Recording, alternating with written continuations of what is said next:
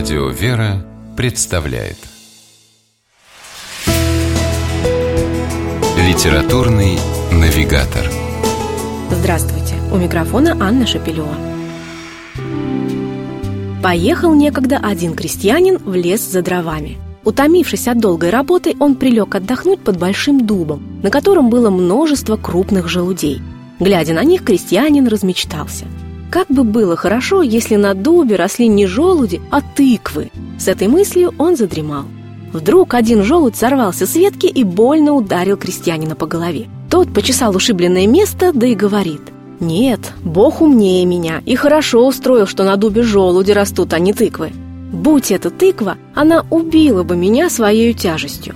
Эту забавную и поучительную историю о Божьей мудрости рассказал однажды в назидании своим духовным чадам преподобный старец Силуан Афонский. Ее и еще несколько десятков мудрых, тонких и не теряющих актуальности в наши дни историй читатели найдут в сборнике «Притчи православных старцев», составленном филологом и редактором Еленой Тростниковой и вышедшем в издательстве «Эксмо».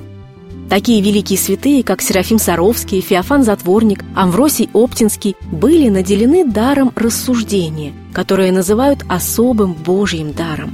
Своими притчами они умели кратко и мудро поддержать человека в трудной ситуации, развеять сомнения, укрепить в вере, помочь в житейских невзгодах.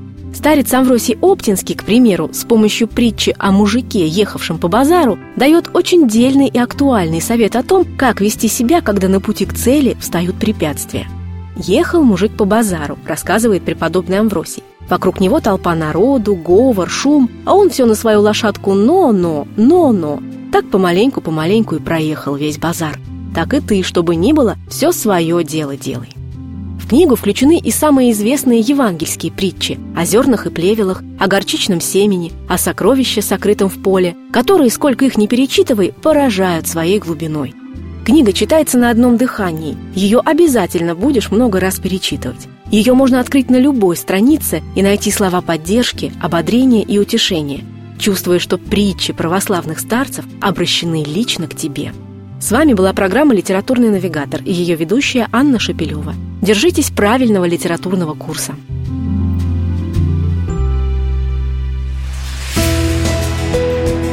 «Литературный навигатор»